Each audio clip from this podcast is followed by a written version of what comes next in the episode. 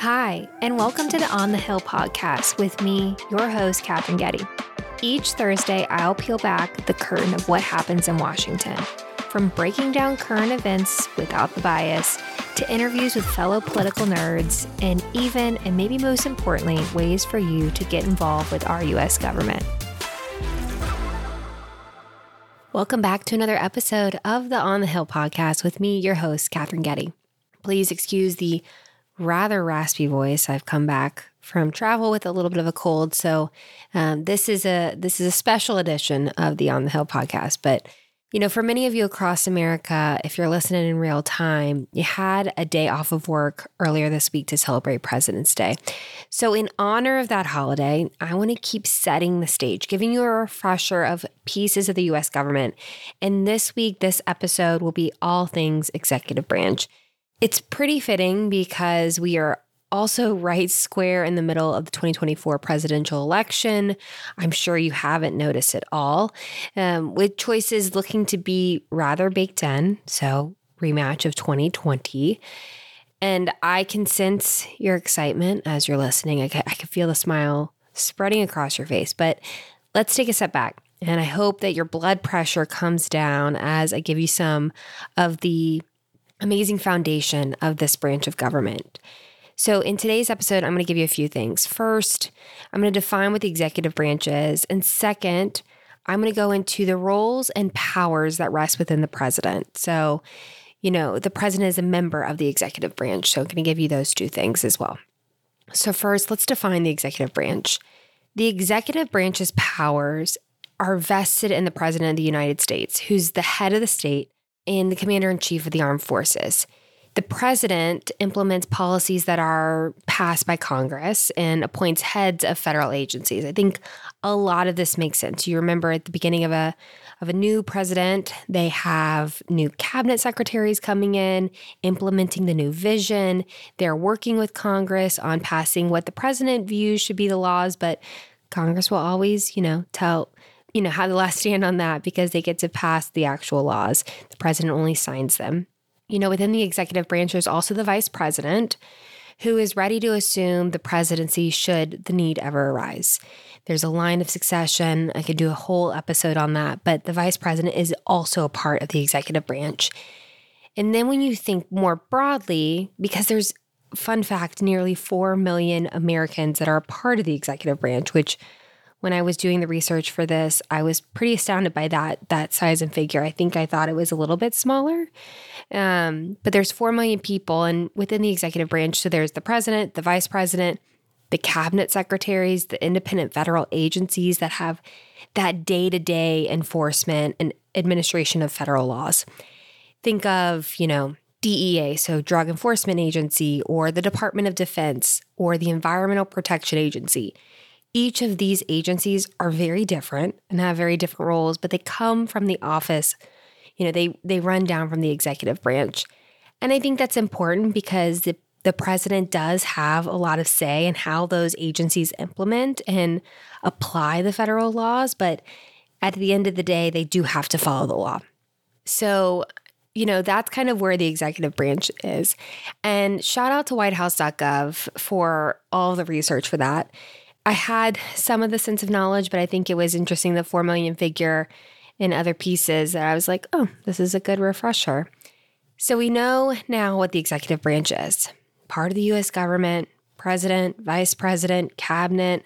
4 million people are part of the executive branch in their roles and responsibilities of their jobs. And then, you know, given it was President's Day earlier this week, I want to dive into the the role and the powers that rest with the president. I think it's good as we are starting to think through who maybe we're going to support if we don't remember from 2020, who we're going to support for president, thinking about what the role is meant to be, you know, or thinking about how the role is defined and what those powers are, because oftentimes it's easy to start to pick people based on, you know, personality or maybe not their personality, maybe how they are going to implement laws. And I think it's good to understand what the role has as a basis. So, you know, who can be president? I think that's a good fundamental question to answer. Now, under Article 2 of the Constitution, the president must be at least 35 years old, be a natural born citizen, and must have lived in the US for at least 14 years. And what does a president do? So, what are the powers? The president, a member of the executive branch, like we've referenced before, is responsible for the execution and enforcement of the laws created by Congress. Thinking about the co equal branches of government, judicial, legislative, and executive, the executive has a really important role for implementing. And I think that's a really good way to kind of think about Congress creates, the you know, the executive implements. There are 15 executive departments. There will not be a quiz at the end of this episode, don't worry, that are led by appointed members of the president's cabinet. So think of the president's cabinet as trusted advisors. They can be subject matter experts. Um, so maybe, you know, a nurse or a doctor is the head of the Department of Health and Human Services, or currently a former teacher is the head of the Department of Education. So, subject matter experts are leading these. That's not to say that's always happen. Um, there is sometimes a bit of who is friends with who, um, or maybe they were a lawyer and so they can apply things to another role. I'm trying to think of an example of that, but it doesn't necessarily mean that they have to be in the field to be the le- the leader of a cabinet. So the cabinet is joined by executive agencies. So think CIA, Environmental Protection Agency. And while the heads are not a part of the cabinet, they are under the full authority of the president. So they are implementing kind of the president's vision. And there are powers the president has, we will get to those, that he can, that these agency leaders can um, implement. The president also appoints heads of more than 50 independent federal commissions. Think the Federal Reserve Board. We hear a lot about the Federal Reserve when rates are either going up or going down. The Securities and Exchange Commission, so the SEC, as well as federal judges, ambassadors, and other federal offices. You've definitely seen more of a focus on federal judges in the last few presidential terms. It's always been a focus, but I think to some degree, maybe in the past, uh, judges were, you know, someone who had worked all the way up. Um, and now it seems to be a little bit more of how our, I don't want to say judicial activism because that I think is a little bit too politically charged, but I think definitely there's more of a review of how people view policy um, broadly when they are being considered for federal judgeships. Is that good? Is that bad? I'm not going to you know, editorialize, but I think it is something to think about of that has become more of a focus for for parties. And is that the role of parties? That's this is a food for thought moment. You know, one thing I want to highlight is the executive office of the president.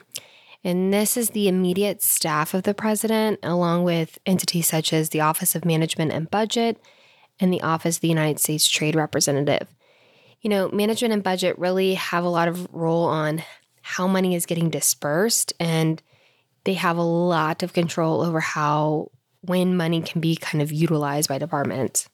The president, and this I think is something we all are very familiar with, has the power to sign legislation into law or veto bills enacted by Congress. But Congress can override a veto with two thirds of both houses. That is a very high bar and is I feel like rather unlikely to ever happen again. Maybe, you know, hope should spring eternal, but the president can either sign or veto. You know, the president can also issue, the White House can issue a statement of administration policy. Typically, if you're seeing a statement of administration policy, it means the president is going to veto whatever you're going to do. This is a way that the president can kind of signal to Congress, yay or nay. It typically happens, you know, you've seen it this time a couple times with President Biden issuing these state, uh, statement of administration policy towards really the House, which is led by Republicans. It is very common to do this, but I think it's important to kind of frame out what are all the opportunities the president has. You'll also see kind of when, you know, thinking through the calendar year, typically there is a you know, State of the Union address. It's to a joint session of Congress. And typically it's in January of every year. It has kind of moved in the last few years. And I will say it also in, you know, in an election or in an inauguration year, it will move. It'll move later into the year, but it is a way for the president to lay out their vision and it helps kind of frame up what is possible within the con- you know within the year you know thinking through what a state of the union will look like this year. It's going to be in march of this year. You know it's kind of obviously much later not much later but it's later than january. And when you think about it in the context of the presidential election it's going to kind of frame up what the election may look like. You know the president biden is going to be able to articulate some of what he has accomplished over the last year and what he is hoping to do with more time.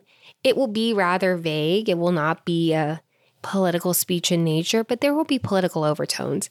You can't take politics out of an election year, sadly, or maybe not sadly if you're a political junkie, but I think it's good to kind of frame that out as well.